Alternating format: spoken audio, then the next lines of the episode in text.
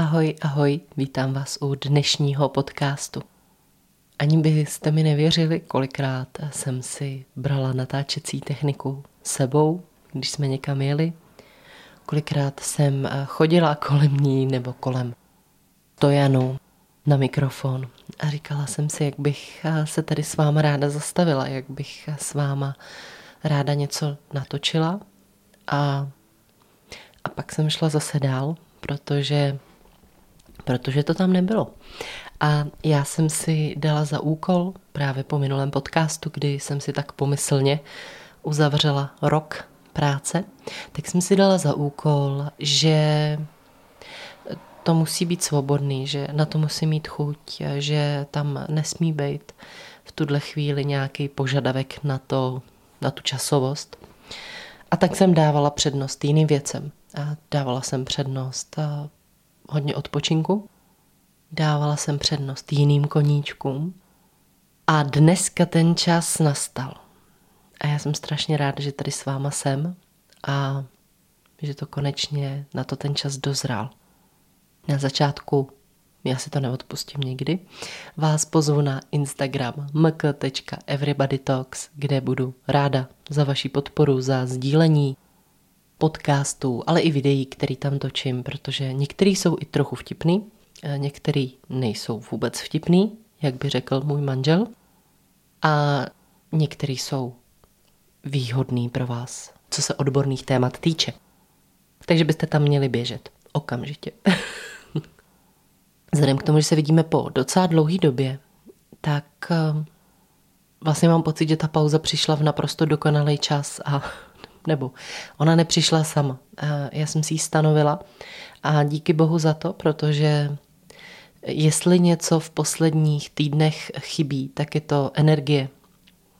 Protože veškerou energii dávám do jednoho skvělého projektu. Pokud by vás zajímal, tak se mrkněte zase na jiný profil, na okpk podtržítko blokyně s tvrdým i. A to je, to je naprosto skvělý projekt, který právě s Kritsk Pet, s mojí sestrou, teď chystáme a je to velmi vyčerpávající. Sežere to spoustu času, a, ale bude to skvělý. Bude to naprosto skvělý výsledek a já už jsem z ní nadšená teď a strašně se těším, až to úplně finálně představíme světu. Takže na to teď spadá opravdu hodně mojí energie. No a další množství energie, který, který mi utíká mezi prsty, tak eh, to spadá vlastně i částečně na téma tohohle podcastu, protože eh, já dneska budu mluvit o, o doprovázení, o těžkých tématech, Možná pro vás ani to téma nebude vhodné, možná si řeknete, že vlastně tyhle věci nechcete slyšet, budete potřebovat se oddálit a já to, já to chápu a respektuju.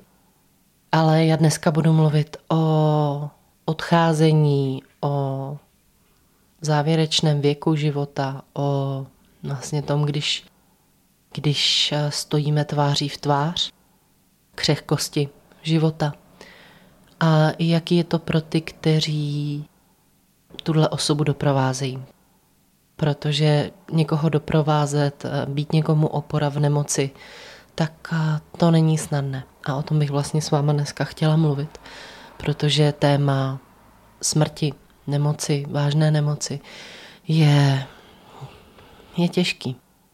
A my děláme hodně proto, hodně lidí dělá hodně proto, většina lidí ve společnosti, se snaží o to, aby vlastně téma smrti bylo někde na okraji, aby eh, jsme ho nevnímali. Snažíme si užívat života, snažíme se někdy zoufale dávat našemu životu smysl. A tyhle ty konečné věci a těžké věci necháváme někde na okraji.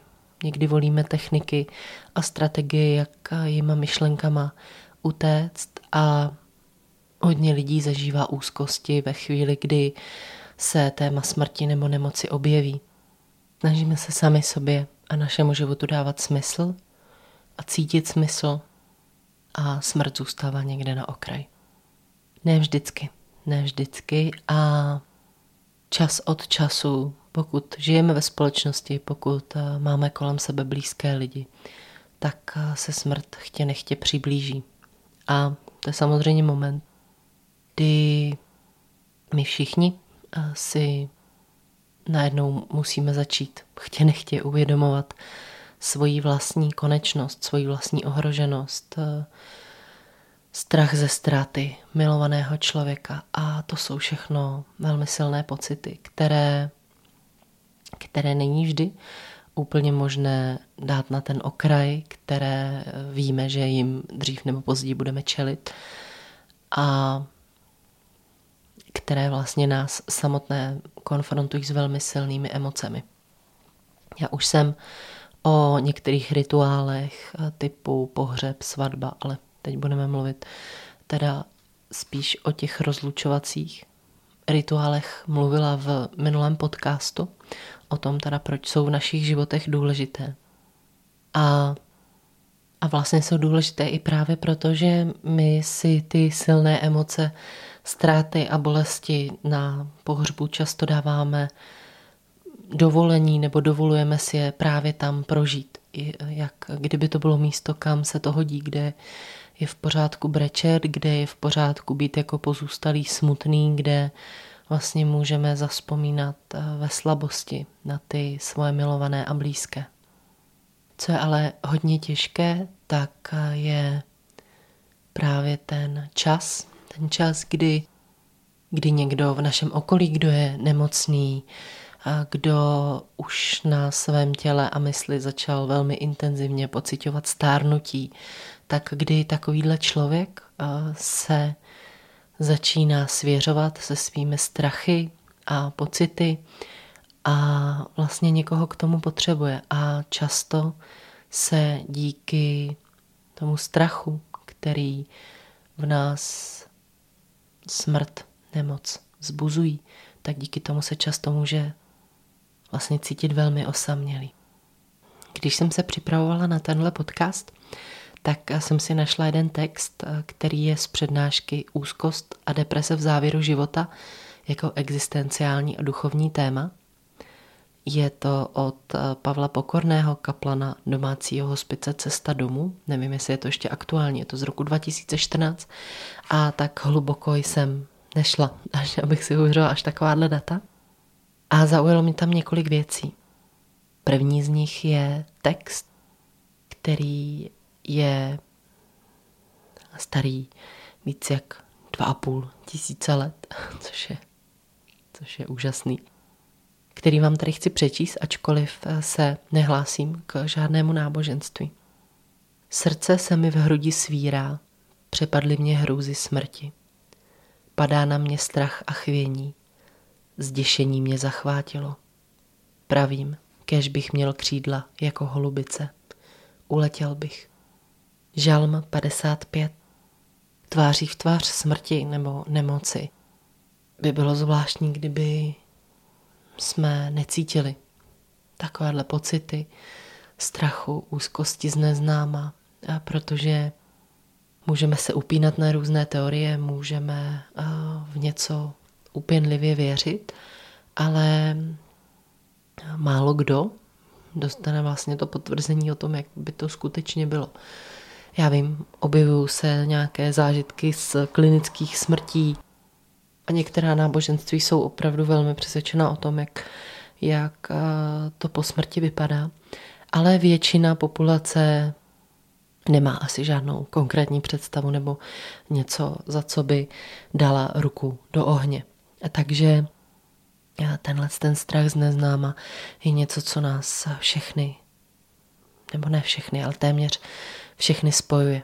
A tak je to zároveň něco, co ovlivňuje mnoho našich životních rozhodnutí a kroků každodenního dne, tak aby jsme měli pocit, že žijeme, že náš život má význam, že náš život má smysl. A tuhle tu smrt a slabost se snažíme držet někde na kraji, nevnímat to. Já jsem v jednom z minulých podcastů mluvila o důležitosti rituálu a mimo jiné jsem mluvila i o, i o pohřbu. Ale i proces samotného umírání a nejenom umírání, ale stárnutí, nemoci. To dřív bylo něco, co se dělo v rodinách, kde společnost přece jenom byla nastavená trochu jinak, kde bylo možné, aby rodiny žily v víc pohromadě, kde docházelo k přirozenému dožití nejstarších jedinců vlastně v rámci rodiny, kde mohli předávat zároveň svoji životní moudrost, péči o děti a těšit se vlastně z lásky té celé rodiny, z, toho, z té celé jako komunity. A často i při smrti vlastně byli ty rodinní příslušníci přítomní. Oproti tomu v dnešní době je nemoc a smrt přesunutá do odosobněných nemocnic nebo jiných zařízení. A z vlastní zkušenosti musím říct, že ve chvíli, kdy někdo zemře v nemocnici versus ve chvíli, kdy někdo zemře doma a vy vlastně máte nějaký kontakt eh, s tou smrtí intenzivnější, fyzický, tak eh, i ten prožitek eh, smrti toho vašeho blízkého je vlastně v něčem úplně jiný.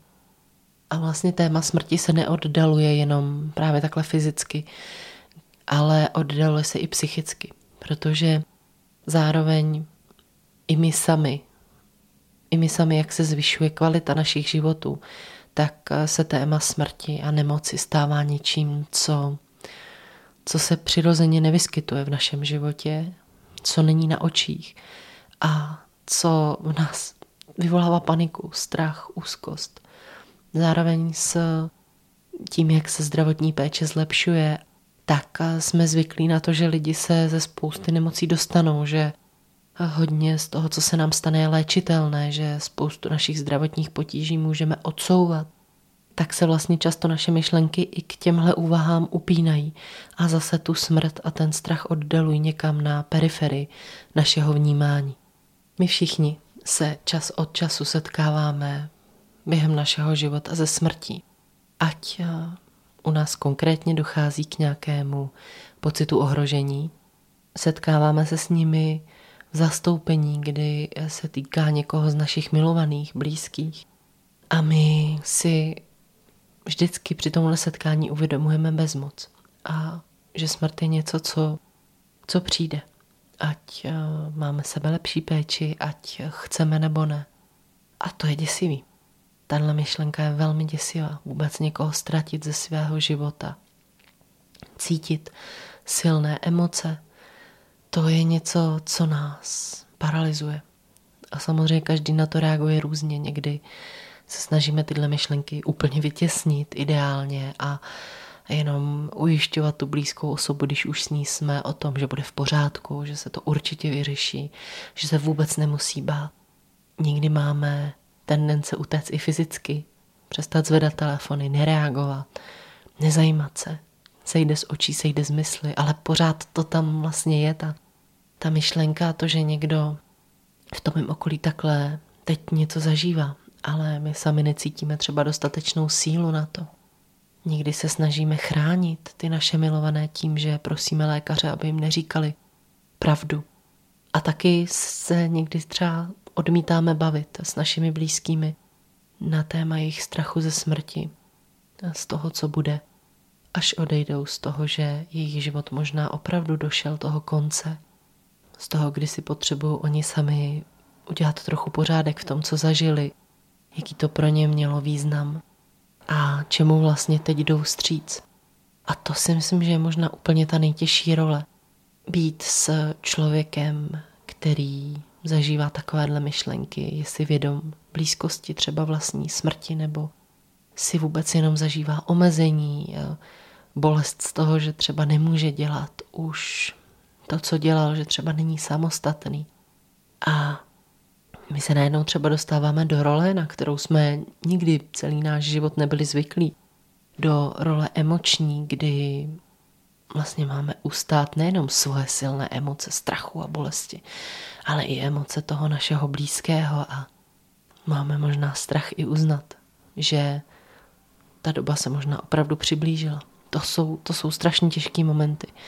Já v tomhle obdivuju všechny, kteří pracují s umírajícími pacienty, kteří jsou schopni vlastně dávat velkému množství lidí permanentní podporu, aniž by třeba měli možnost si od toho dlouhodobě odpočinout, protože si myslím, že, nebo protože ty emoce, vlastně, které zažíváte, jsou velmi silné. A ano, já nemůžu truchlit za život někoho jiného, i když je to můj velmi blízký člověk, já nemůžu přijmout tu odpovědnost za to, jestli žil nebo nežil život, který já vnímám jako naplněný, nebo jestli on má na sklonku života pocit, že nežil naplněný život. To není moje úloha, ale samozřejmě se musím, vlastně je to nevyhnutelný, konfrontovat v daný moment s vlastními emocemi. Emocemi ztráty, strachu, bezmoci, vlastní konečnosti, smrtelnost, nicoty. Zase v minulých podcastech jsem mluvila o tom, že eh, v době lockdownu byly i odložené pohřby. A vlastně mnoho lidí tak přišlo i o tenhle rituál rozloučení se s člověkem, kterého miloval nebo kterého znal.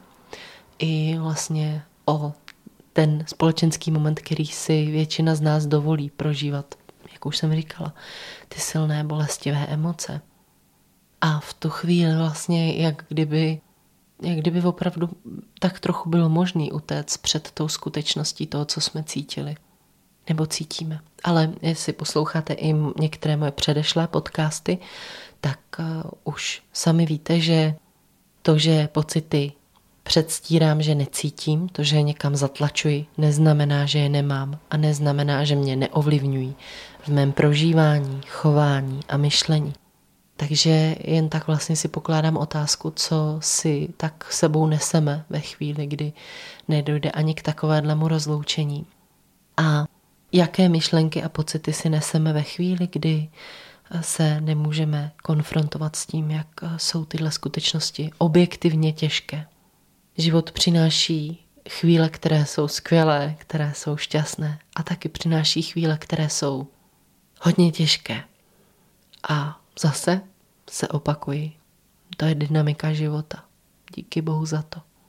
Takže pokud eh, vy sami procházíte nějakou takovouhle zkušeností, ať jako průvodce nebo nedej bože někdo, komu se teď děje něco zdravotně závažného, tak eh, mluvte o tom.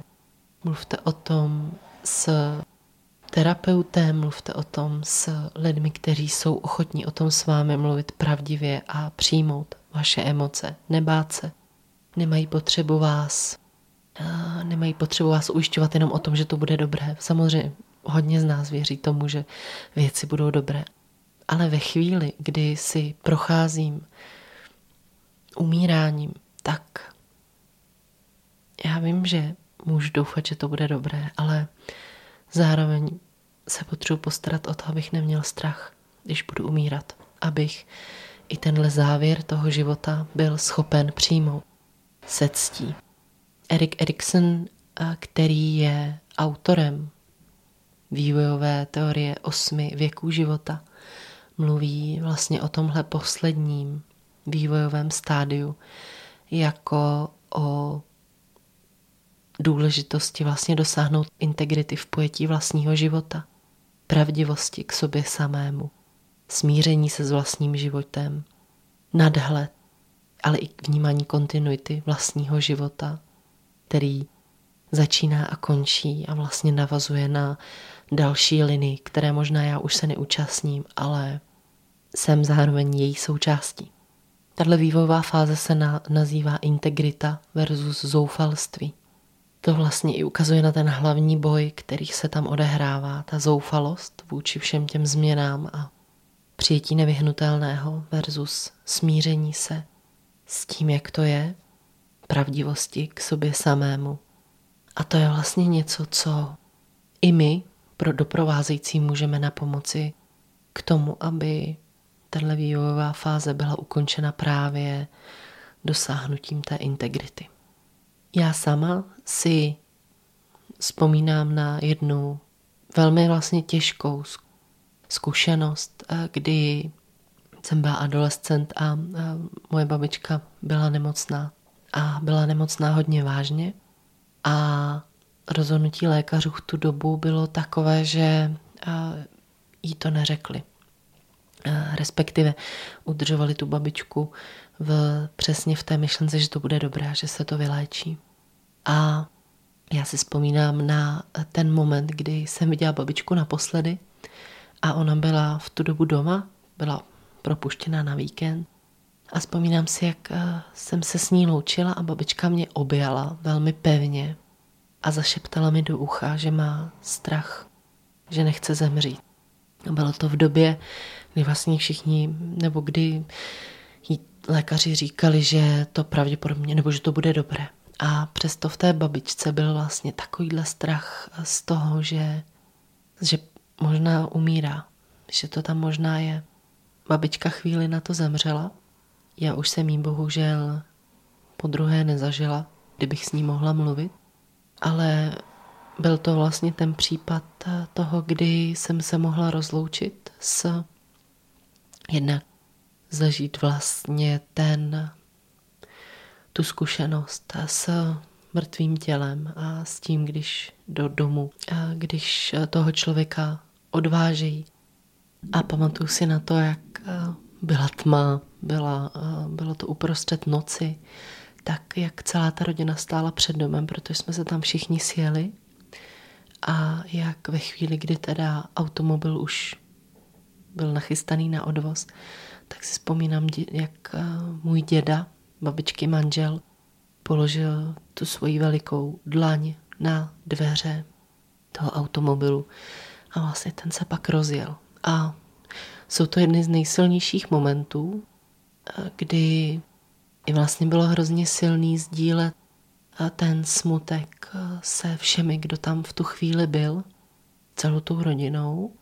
Kdyby se celá ta situace děla teď znovu, tak tak bych asi tehdy reagovala jinak, než abych babičce řekla, že určitě neumře a že to bude dobré. Protože jsem tomu tehdy taky hrozně usilovně chtěla věřit a strašně, strašně jsem si přála, aby se stal ten zázrak. A nedokázala jsem s babičkou mluvit o tom, že by mohla odejít, protože to pro mě bylo nepředstavitelné. Tak to bych si přála udělat jinak. Tehdy jsem udělala to nejlepší, co bylo možné. Smrt nikdy nebude lehký téma. A umírání nikdy nebude lehký téma. A je důležitý hlavně přijmout fakt toho, jak těžký ten konec života může být.